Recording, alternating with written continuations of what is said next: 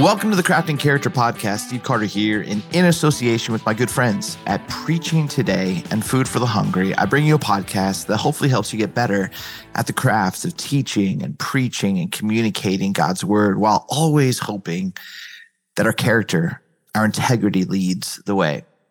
Well, today um, I'm excited because a few years ago I was preaching in Indianapolis and before the talk, before the message, before kind of, you know, going through run through, uh, we met in kind of the, the pastor's quarters and a group of leaders, you know, women and men kind of came together in the circle to pray. And um, one of the two people I didn't recognize. And as like we're like going around, like introducing ourselves and like praying and talking, um, I realized that this young couple is being kind of interviewed for uh, the high school pastor position. And uh, we had kind of familiar uh, friends and uh, places that we had been. And i just i just was like naturally drawn to the spirit of uh, this young couple. I don't know. Maybe it's like you see yourself in someone or something like that but i just i I don't know, a few years ago, I just started following along and watching um, this this young communicator just grow in uh, maturity and formation and just almost uh, from afar um, became a, a, just a raving fan of micah e. Davis. And um, i'm excited because I've, I've actually never done this kind of podcast before but today i want to introduce you to this like uh, just a force for for goodness in the kingdom. Um, but he's uh, like on the verge of planting a church in Indianapolis. It's called the Sanctuary, and I I mean I'm so curious. One, what it's like to plant a church. Two, what's your first like sermon series that you do? Um, but more than anything, I just I love learning um, from people in all different spaces in the local church, and um, you're going to be blessed because this is a young leader who's an emerging voice who has um, a depth, um, a heart, a spirit. Um, you just you just uh, you just want to follow this guy. You just want to be around him. You, uh, you just, um, he's just special. And it's like the great Henri Nouwen phrase, you know, the, the Christ in me recognizes the Christ in him. And I just, uh, I always come away blessed. And so without further ado, let me introduce you friends to Micah E. Davis, the pastor of teaching and vision at the Sanctuary Church and author of a book that's about to drop called Trailblazers, which we'll talk about in a moment. But Micah, Thanks for joining me on the Craft and Character podcast. Wow, man. That was a beautiful, beautiful introduction. And uh, this is a dream come true for me, man. I mean, you know that I love you and look up to you so much. And I remember the very first episode that you dropped of Craft and Character. Was that May of 2020, maybe, with John Mark? Yeah, I think so. Yeah. Yeah. Who's another hero of mine. And I was like, man, one, this podcast is amazing, and two, that would be a dream to to be on it one day. And here we are. So this is such a gift, and thanks for having me on, man. Oh, for sure, man, for sure. Well, let's dive in because um, you, you know, you you you are about to start this uh, plan, and it's been fun, you know, watching it from afar. You know, you, will call, we'll chop for a few, and um, just to kind of get updates. But talk about kind of um, the journey of planting a church. Where is it meeting? Like kind of how like this whole thing kind kind of came to be. Yeah absolutely. So may of 2022 i was prayer walking around my neighborhood. Um, i live inside the loop of indianapolis. Um, 465 is the loop that goes around the city. So i'm on the northwest corner um, inside the loop. And my wife and I moved down here in August of 2020. And at the time, I was a high school pastor at a mega church in the suburbs and just started feeling a dissonance between the people that I was pastoring and the people that I was living around. And so there's a one mile loop inside my neighborhood that I walk almost every single day. And I remember just walking it was a, it was an ordinary day i don't remember what day of the week it was but just feeling the holy spirit impress upon me pastor your neighborhood and I was like, oh man, I, I don't, I don't know what that means. Um, and so I sat with it for about a week and I just could not shake this phrase, pastor your neighborhood. So I called up the pastor on the corner of the church or on the who pastors the church on the corner of my neighborhood. And we had never talked before. And I just said, Hey, can we go grab lunch? And so we went to Super Tacos together and uh, we sat down and I just said, Hey, I think God may be calling me to pastor my neighborhood. If we were to plant a church, would you be open to me using your building? And he was like, Yeah, I don't see why not. And I was like, Oh, shoot, strike one. Right. and so I didn't tell my wife Riley about that conversation. And so a couple days later, we were prayer walking together around the neighborhood. And I just said, Hey, I had a conversation with Pastor Oscar um, at the church on the corner and told her about the whole conversation. I said, What would you think about us planting a church here in Indianapolis? And at that point, we were almost five years into marriage, and she had been vehemently against ever planting a church, as had I. Like it was not something we wanted to do at all. And she just said, Yeah, I don't see why not. And I was like, oh, Strike two. And so that sent us on this long journey of discernment and trying to figure out uh, where we were being called to to plant, if that was something that God was calling us to do. And it was actually Riley who uh, came to me and just said, I, I, really feel like the city of Indianapolis is where we need to be. I think we need to plant in the city. And I said, okay. And so we went through um, a whole discernment process and were affirmed in that call. And then over the last nine months, well, really 12 months now, um, we've been on this journey of of planting and building a team and trying to figure out where we're going to meet. And the whole story of where we're meeting now is miraculous in and of itself. We got 24 no's on buildings. Um, we are planting in broad ripple which is this kind of cultural epicenter on indy's north side. There's just amazing food and art and live music and um, it's a beautiful place, but it is a church desert. There's not a lot of thriving churches um, in this particular area. In fact, it, among pastors in the city of Indianapolis, people told us before we went to go plant here that it's the place that church plants go to die, which is not what you want to hear when you're going to plant a church. But God opened up the doors, and we're now planting in the Indianapolis Arts Center, which is just this beautiful building right in the middle of downtown Broad Ripple. Um, and after 24 no's, God gave us the yes that he wanted to give us all along, and we are just thrilled to be there.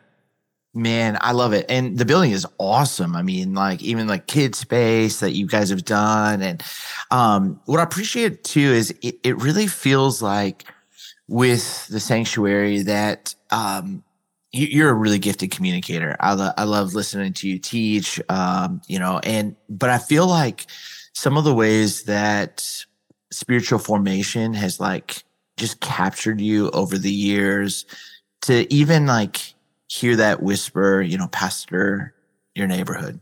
Um, there, there's the sense of you have all of this like ambition and energy and just like convening power and depth and skill and yet it feels like man the the team at which you have built and um it's like you're you're like grounding it in kind of like more formation and more parish model and like neighborhood talk about that because I, I imagine there was a little bit of probably you go through a discernment process and i imagine like church planning organizations were like oh my goodness this guy, like this guy, this gifting. Oh my goodness.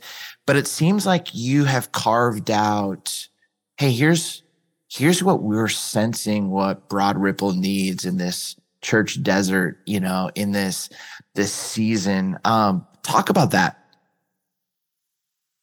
Yeah. I mean, really, when we were going through the discernment process, there's no one right way to plant a church. And I think that's the beautiful part of church planting and really just the capital C church in general. I'm just a huge fan of the local church and part of the unexpected beauty of going on this church planting journey is just the friends that I've made around the country who are planting churches as well, and all different expressions and all different sizes and um, contextual to where they're planting, which I think is amazing. But I think for us from the very beginning, uh, we're planting in a more uh, progressive post-christian context a lot of cynicism and skepticism towards the church. Um, specifically a lot of people who have grown up in church but have deconstructed or dropped out of the church and those are the people that we're trying to reach. And so to just plant a church where the flashing lights and the smoke and mirrors is happening and it looks like a show, people can go get that at the 17 live music venues around our city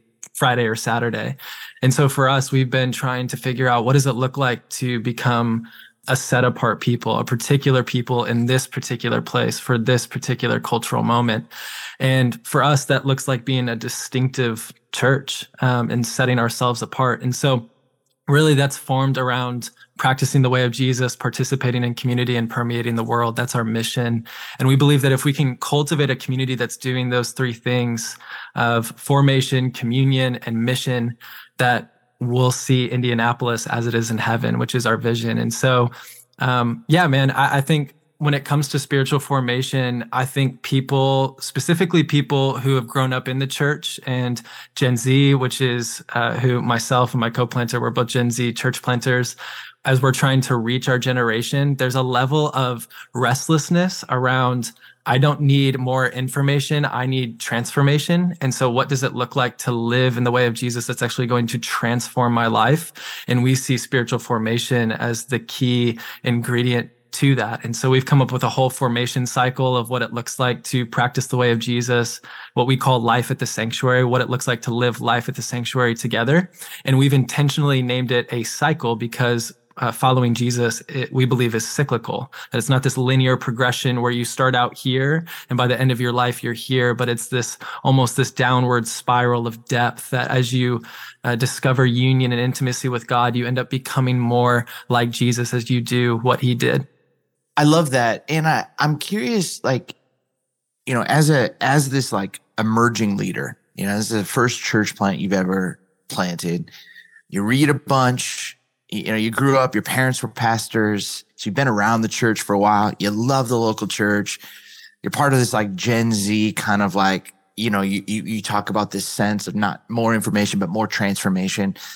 How do you distill down like we are going to build around these values when there's probably like so much stuff that you have seen that you love that's worked that how did you how did you and your team go yeah practice the way.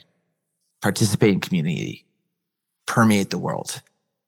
How did you distill down to this is the cycle? Um, because i'm sure there's so much that you could be pulling full from but it feels like a discernment process that you all have gone through to really get to something that I think is is is unique for a lot of church plants today, but to to really work at that and also fight against the temptation of well we could do this and then we could add this and we could just you know you you end up like we, we want to make sure we're doing this and we, let's add this to the cycle. How did you guys fight to distill it all down to those values yeah, I mean, you're totally right. There are so many things we could do, and there's probably a lot of things that we could do um, well, but maybe not a lot of things that we could do great. And so I think there's a couple things. Um, I think Joshua Becker wrote a book called The More of Less. And I have that title in my mind, and I've had that title in my mind when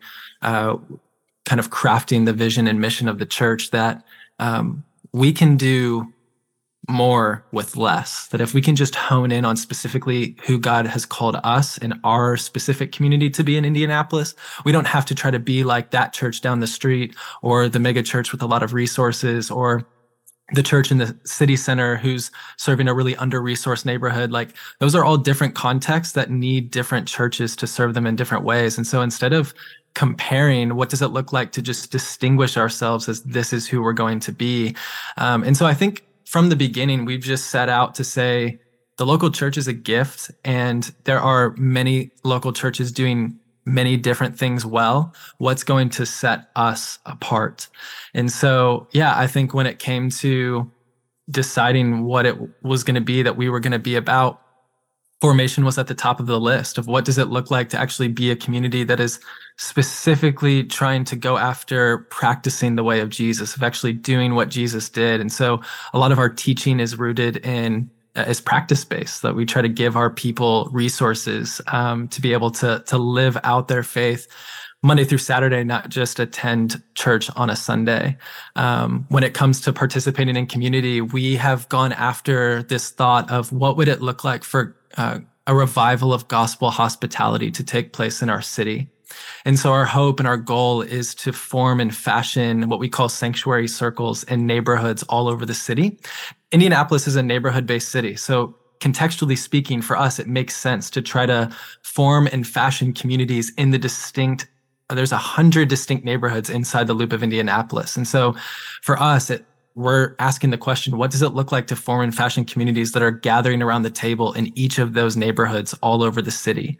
That's what we would anticipate seeing as a revival of gospel hospitality. And then when it comes to permeating the world, what does it look like to be a people on mission, people of mercy and justice. Um, our specific zip code is the second most diverse zip code in the state of Indiana, and there are uh, 89 countries represented at our local high school. There's just a, a, plethora of different worldviews and backgrounds and upbringings represented in our community. And so, extending the invitation to say, hey, why don't you come to church on Sunday? That's not even going to resonate with a lot of people because they haven't even grown up in church. Their home country, it was illegal to be a Christian, right? And so we've just said, what does it look like to break down the cultural barrier by just being servants, people who love through acts of mercy and justice? And so a lot of what we distilled down to what we wanted to go after was contextual around where we're planting and, and what we're trying to do. And, and then just a specific response to what we're hearing from people our age and people that are coming of age right now in Gen Z of this is what I hope uh, I can be a part of in a local church. Dude, I love that. You know, and I, I think too one of the the keys to being a great communicator is that art of elimination. You know, um, because you're constantly every week having to distill down. Um, is this quote necessary? Is this like breakdown of the context necessary to where the talk is going? And I realize sometimes when I go to to different churches or I sit with different leaders or I listen to people preach, you you can kind of see sometimes in the leadership the struggle to distill down. And also sometimes that comes out, I would say a lot of the times in people's preaching where I'm like, you added that, but I don't think that actually served the arc of the teach or the actual spirit of where that talk was going it's fascinating, but was it helpful to that? Where did you learn kind of that art of elimination? Because you do a great job with that, even in your teaching. Like I, I love listening to you and some of the stuff I've, I've seen you do, even with high school students. But I feel like you're constantly fighting for um, what's at the essence what's at the what's at the heart what's the what's like the soul level of the of this teach where, where did you learn that yeah i mean I think a couple different voices and heroes in my life um, that I've looked up to for a long time have had a profound influence on that specific aspect of my teaching and my teaching prep. I would say the first person that comes to mind is Pete Scazzero and just his theology around limit limits, right? That we can't be everything to everyone. And so I've just applied that to my teaching that I'm not going to be able to hit on everything at all times in a 40 minute teach. Um, but what is what is the thing that I can really go after um, in this teaching? Um, so, yeah, I think Pete's been super helpful there. I think when it comes to cultural contextualization, John Mark Comer and Jon Tyson have been huge influences in my life of what it looks like, both planted in city centers and uh, preaching to very similar groups of people. And so, the way that they're able to take cultural commentary and feed that through the lens of scripture and then turn that into practical application. I mean, they're masters at it, right? So I've taken a lot from them. And then honestly, I think I've learned a lot from you and with respect to the tension of a teaching. For me, when I'm uh, putting together a teach, everything revolves around the hook of the teach. Um, so that, that, that ache, right? You you call it a, a holy ache, right? Like just the what's the thing beneath the thing, to use your your book language. Um, and I'm trying to get at that. And so the way that I describe it when I'm coaching other people on uh, how to craft a message is I liken the tension to a balloon. And I want to blow that balloon so big that people are just like, oh my gosh, when is this going to pop? Right. And when I get to that point, that's when the pop is then the hook. Right. And I feel like if you've got people locked in at that point, then you've got them from there. And so at that point, um, I'm trying to feed everything through that hook into the scriptures, into the application, into the inspiration from there on out. But really, I spend a lot of time in prep. Um, I try to write ahead. Um, I think John Mark says this that a lot of people rely on the Spirit the week of, but it, that doesn't mean that the Holy Spirit can't work 10 days out or, or two yeah. weeks out or two months out. And so um, I start my research and my prep uh, a few weeks out ahead of time. And I, I try to be ahead so that when I get to the week of, I'm really just honing in on how do I make this message as clean and as sharp as possible. Yeah, well, I I love that because you know you're this this this podcast is dropping you know October 10th, and you know I think about you know you're you're kind of at this point September 17th is like a a kind of a preview service September 24th is, you know, your first gathering. And then, you know, you start October 1st with a brand new series. And I, I, that that's kind of been like what has fascinated me about, you know, when someone's like starting a church, I'm always like, okay, what's the series? What are they going to do? Like, you know, I get the vision Sunday, I get like the preview Sunday. We're making sure all the eh, setup, tear down, enough stuff in the kids. Like we, I get all that let's go to week two. And you now are like, you got the people who like, who showed up and, you know, mom and dad and grandma and grandpa and like every, all the, all the friends. But week two, it's like people who are like, yeah, I think I'm going to give this a go. I think I'm going to try this out. Where are you taking them? What are you, where, what's the, what's the sermon series? What's the sermon idea? Week two, launch of the sanctuary Indy. you know, I've had a lot of time to think about what the first teaching series is going to be. And really, when I was putting it together, um, it did not go where I originally wanted it to go. I mm. genuinely, I wanted to give just a stereotypical kind of vanilla vision mission teaching series, right? Like, hey, this is who we are, this is our vision, and this is how we live it out. Um, practice, participate, permeate, and then we're off into the wind and off into the races. And I felt like when I was starting to put it together, I just felt like the Holy Spirit was whispering to me, um, go deeper. And I was like, I don't, I don't know if I want to do that. And so there's kind of this secondary tagline that we use as more internal language. You won't see this on external language, but I've already said it before. What does it look like to become a particular people in this particular place, in this particular cultural moment?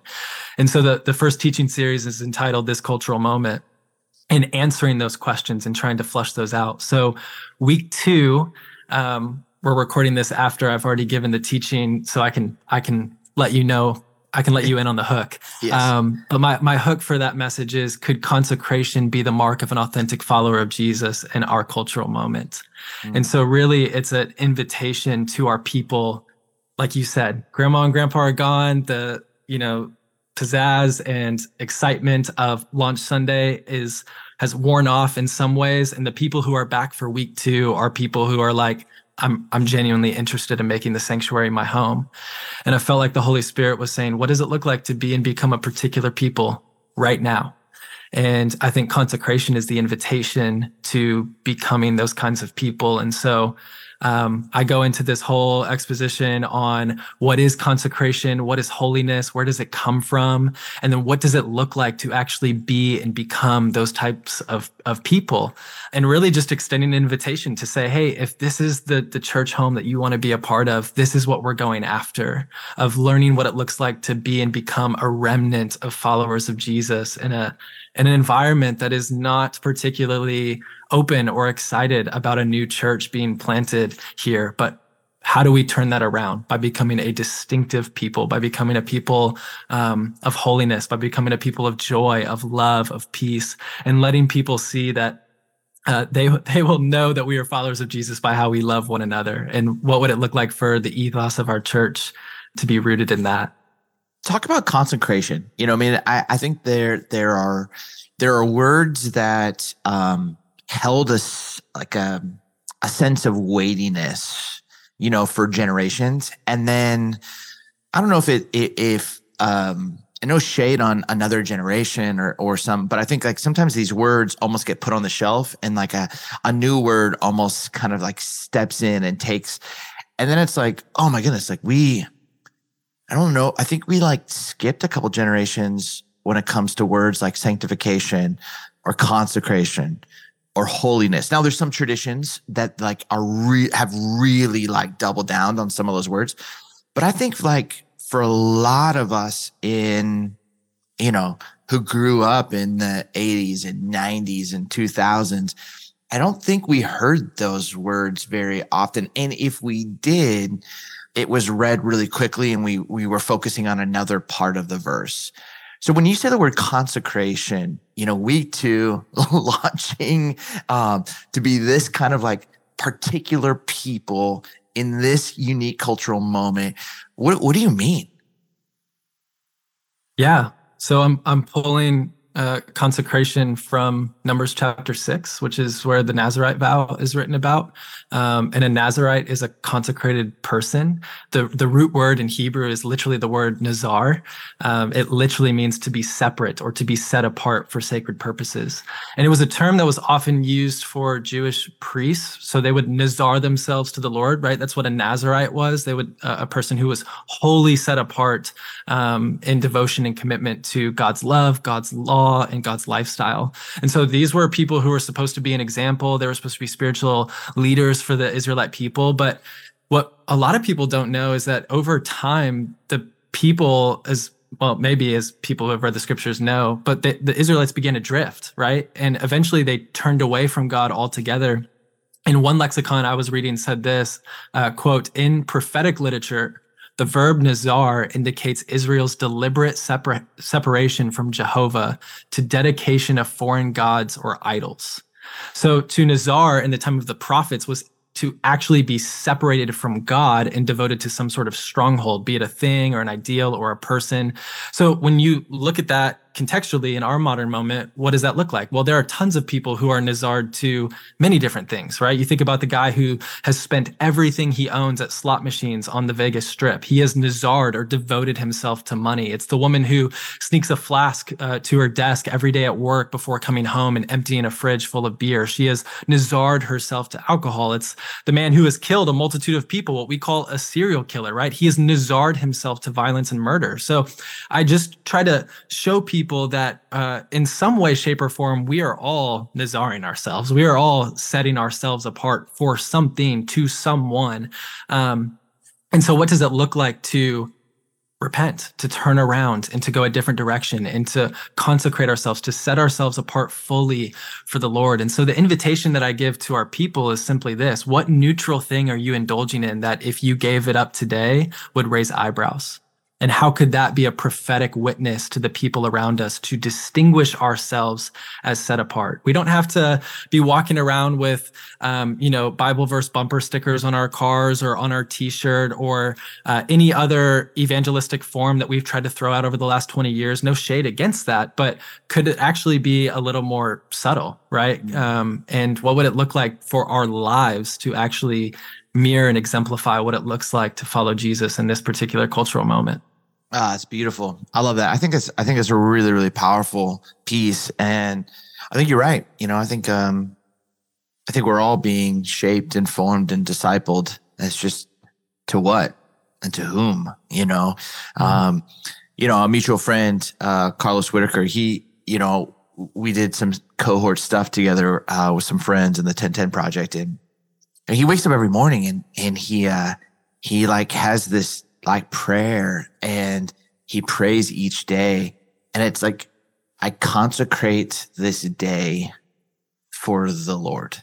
Like, it, it's like, it's just a simple, like little prayer. Like, and I was like, man, that's like every day. And he's like, yeah, that's like, I just, I, I have this sense of like, I know I can attach myself to X, Y, Z, whatever, but it's, it's this simple like focus. And I think it's an, awesome challenge for week two is like, hey, you know, and you think about even like they're reclaiming that gospel hospitality, you know, and like these little, these little ways at which, you know, people can, yeah, um, really nazar themselves to the right stuff. So what about week two? Where do you go from, from consecrate? Where do you have the idea where you're going for the next one? Yeah, honestly, I, I'm really excited about. Um, it'll actually be weeks three and four of the yeah. of the teaching series. Um, launch Sunday will will be week one, but after that, I move into this particular place and particular moment piece. And so I've spent a lot of time. You know, part of the gift of church planting is um, the whole time we've been fundraising, I haven't been leading a church or pastoring a church or having to teach every single Sunday. So I've had a lot of time um, to pray and to walk and to pray. And uh, that was actually something that Tyson uh, shared with me about it a year ago. I just asked him, "Hey, give me some advice on on what I should be spending this time doing." And he was like, "Oh, mate, you need to pray." and uh, you need to go prayer walk your city, you know? And I was like, okay, I'm to do that. And so really, yeah, for the last like nine, ten months, I've just been prayer walking Broad Ripple. And what that's done is it's allowed me to be in the streets, but, but also on the rooftops, uh, metaphorically speaking, of the city to just kind of get a feel for what what are the aches of our city and how can the gospel penetrate um, the aches of our city? And so in week three talking about a particular place, I kind of do some some cultural uh, commentary on the city of Indianapolis, and I pull out these five marks of Indianapolis of just fractures that I've seen in our city. So the first one is transience. Indianapolis is a super transient city, specifically within, like inside the loop. There's, um, I think it's over a 50, yeah, 59% outbound rate um, in 2023. Uh, so one of the most transient cities in America. The second one's division. Uh, there's just a ton of division in our city, not just ethnically, but um, private school versus public school, specifically where we're planting. There's a huge divide there, just a long history of division. The third one is political polarization. So Indianapolis is a blue city, but Indiana is a red state with a red government. So there's a lot of tension there, uh, politically speaking. The fourth one is tribalism. Um, so we we are affectionately known uh, in Indiana for having Hoosier hospitality, but that can typically be cloaked in a selective acceptance of particular persons based on whatever you want to you know name it. Um, and then the last one is violence. A lot of people don't realize that indianapolis has a um, just a, a, huge history of violence. And uh, unfortunately indianapolis has seen at least 200 homicides occur annually for the last three years in our city. And so in that teach i then kind of filter those um, aspects of our city through the lens of scripture? And what does jesus have to say about the power of place? What does jesus have to say about rooting yourself in a place for the good of the city?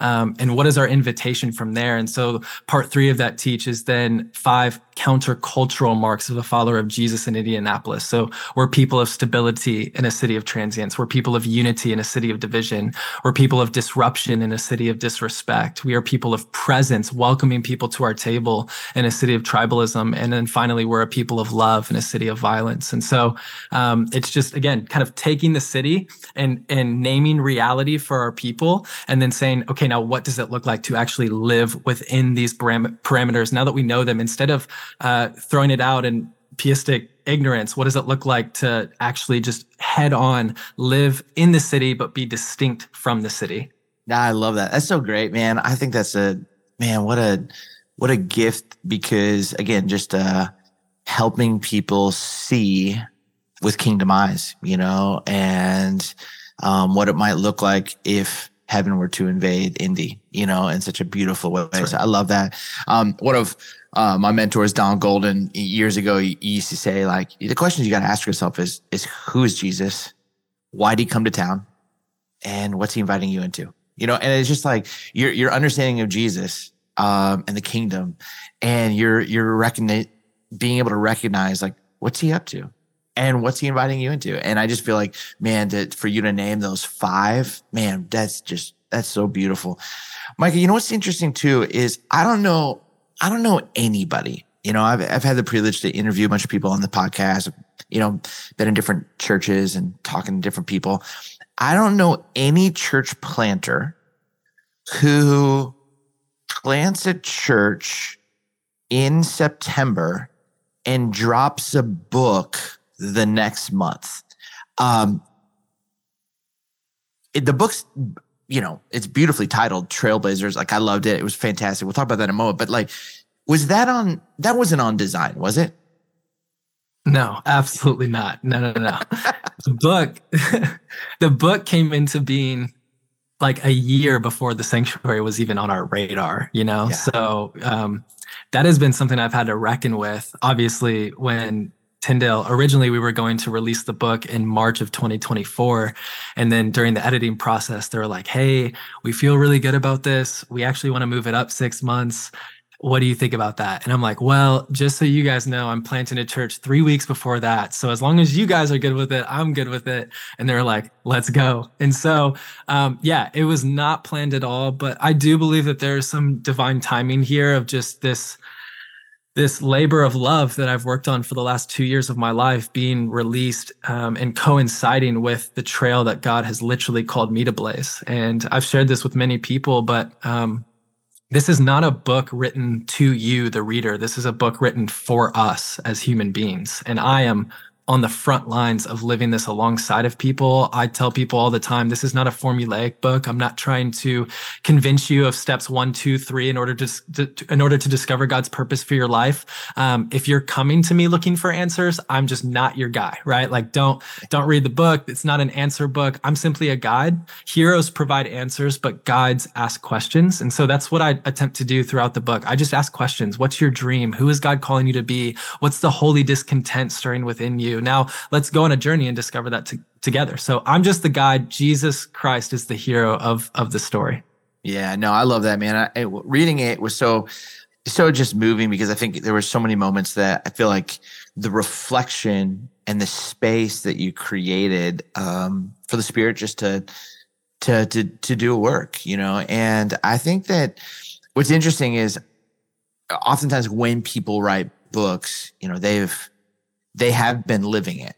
And they have been kind of like that that was like almost in the rear view mirror you know? Oftentimes people say like you write a book for the person you once were you know? And and I, and it's like this is who i once was. And and you're writing to the people who are like a step or two behind you.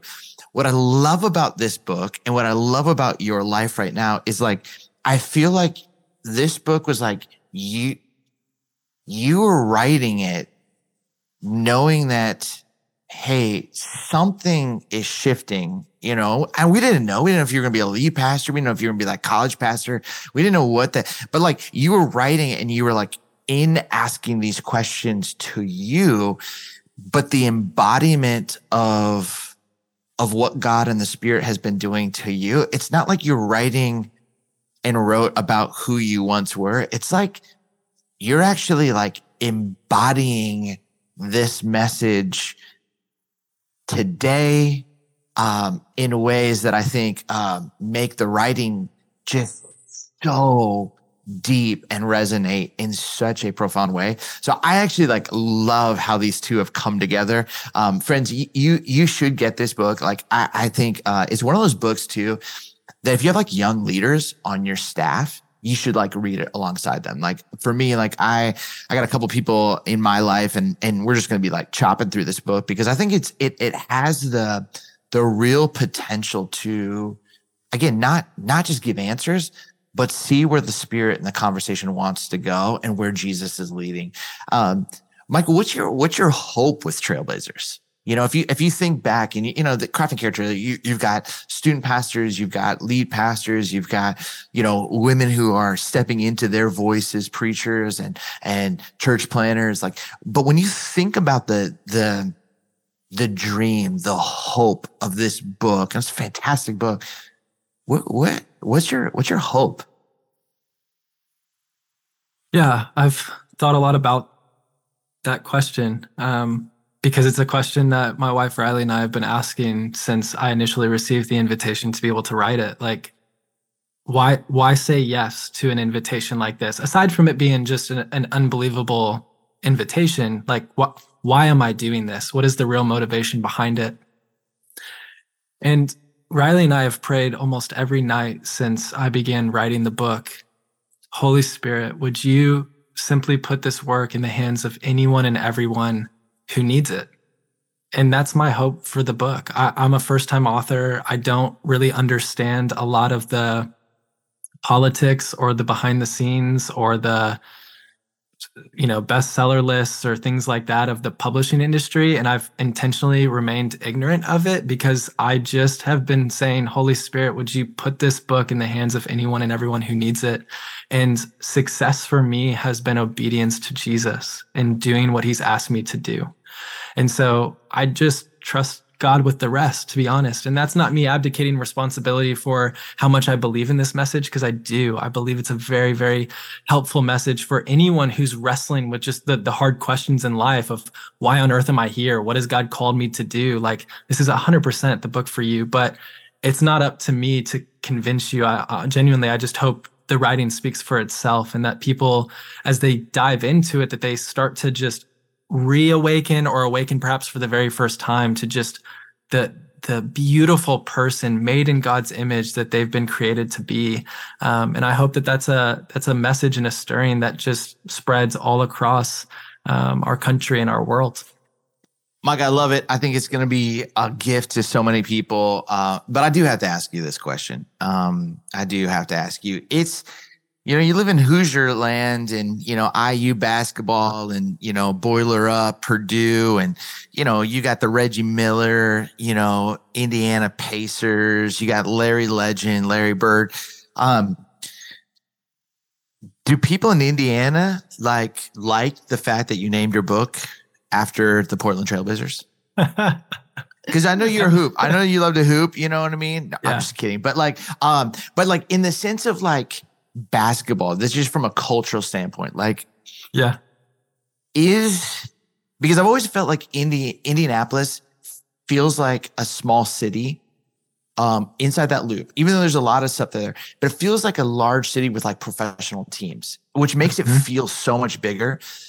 But is um is basketball still hold the same kind of like cultural power that it, it it it did like when the movie Hoosiers came out, like in the 80s. Is is it still like, you know, French Lick, Indiana, Larry Legend, like basketball and Indiana go hand in hand? Or has it like, I don't know, kind of like maybe drifted a little bit and the Colts now have more like um kind of culture like I even think like the art scene in Indianapolis is like just grown but like is it is it still a basketball state first and foremost?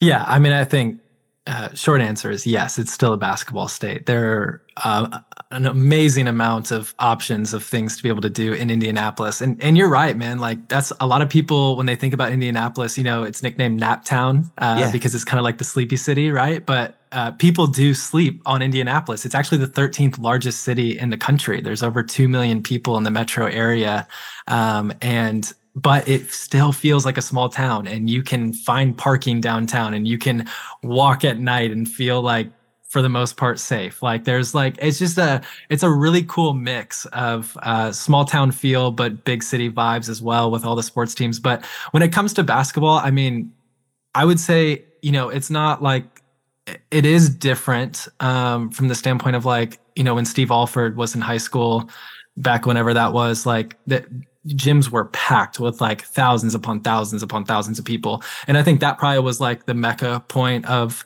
of basketball in the state i think it has shifted a little bit but you know you talk about um, I remember when I was in middle school going to watch Eric Gordon play at North Central High School, and Michael Jordan's kids came to town, and Michael Jordan was there to watch his sons play. And that was bananas. Like that was just a wild, wild scene. I think about a couple years ago, Romeo Langford, when he was in high school before he went to go play at IU, like there there was some buzz there again of like these gyms just being packed out. And so I would say every once in a while now there's a player who kind of stirs that up.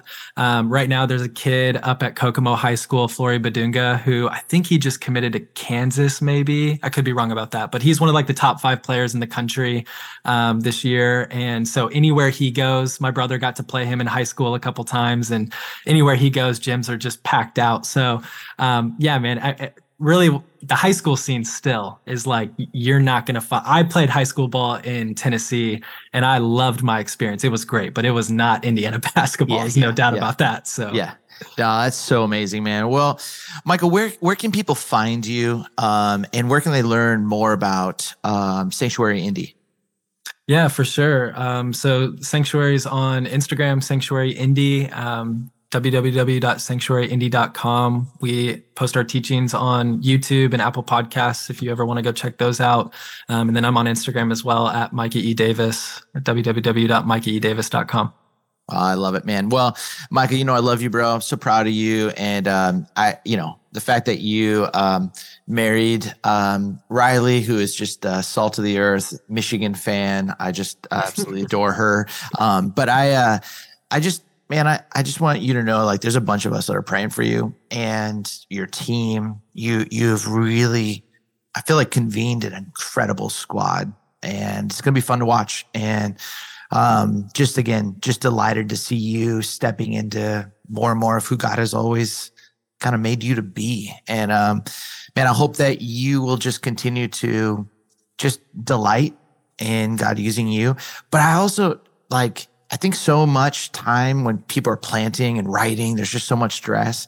I hope that like you'll just have those moments on those prayer walks where you can experience, you know, that Zephaniah 317, you know, God with you, mighty to save because he delights in you. You could hear heaven's melody singing over you, the neighborhood, um, and over like what God is inviting you to do. And, um, but just deep down, bro, proud of you. And, uh, yeah, many blessings, man. And, uh, thanks for, thanks for t- like coming in and just chopping and, and sharing vulnerably about just like the the process in these first few weeks of teaching. And I know that many people are going to tune in and watch and and learn from you, man. You're an absolute gift. And um, to everyone else, man, thanks for tuning in the Craft and Character podcast. Uh, we couldn't do this without you. We couldn't do this without our amazing sponsors at Preaching Today and Food for the Hungry. And if there's ever any ways that we can serve you, please don't hesitate to reach out. My email, steve at steveryancarter.com.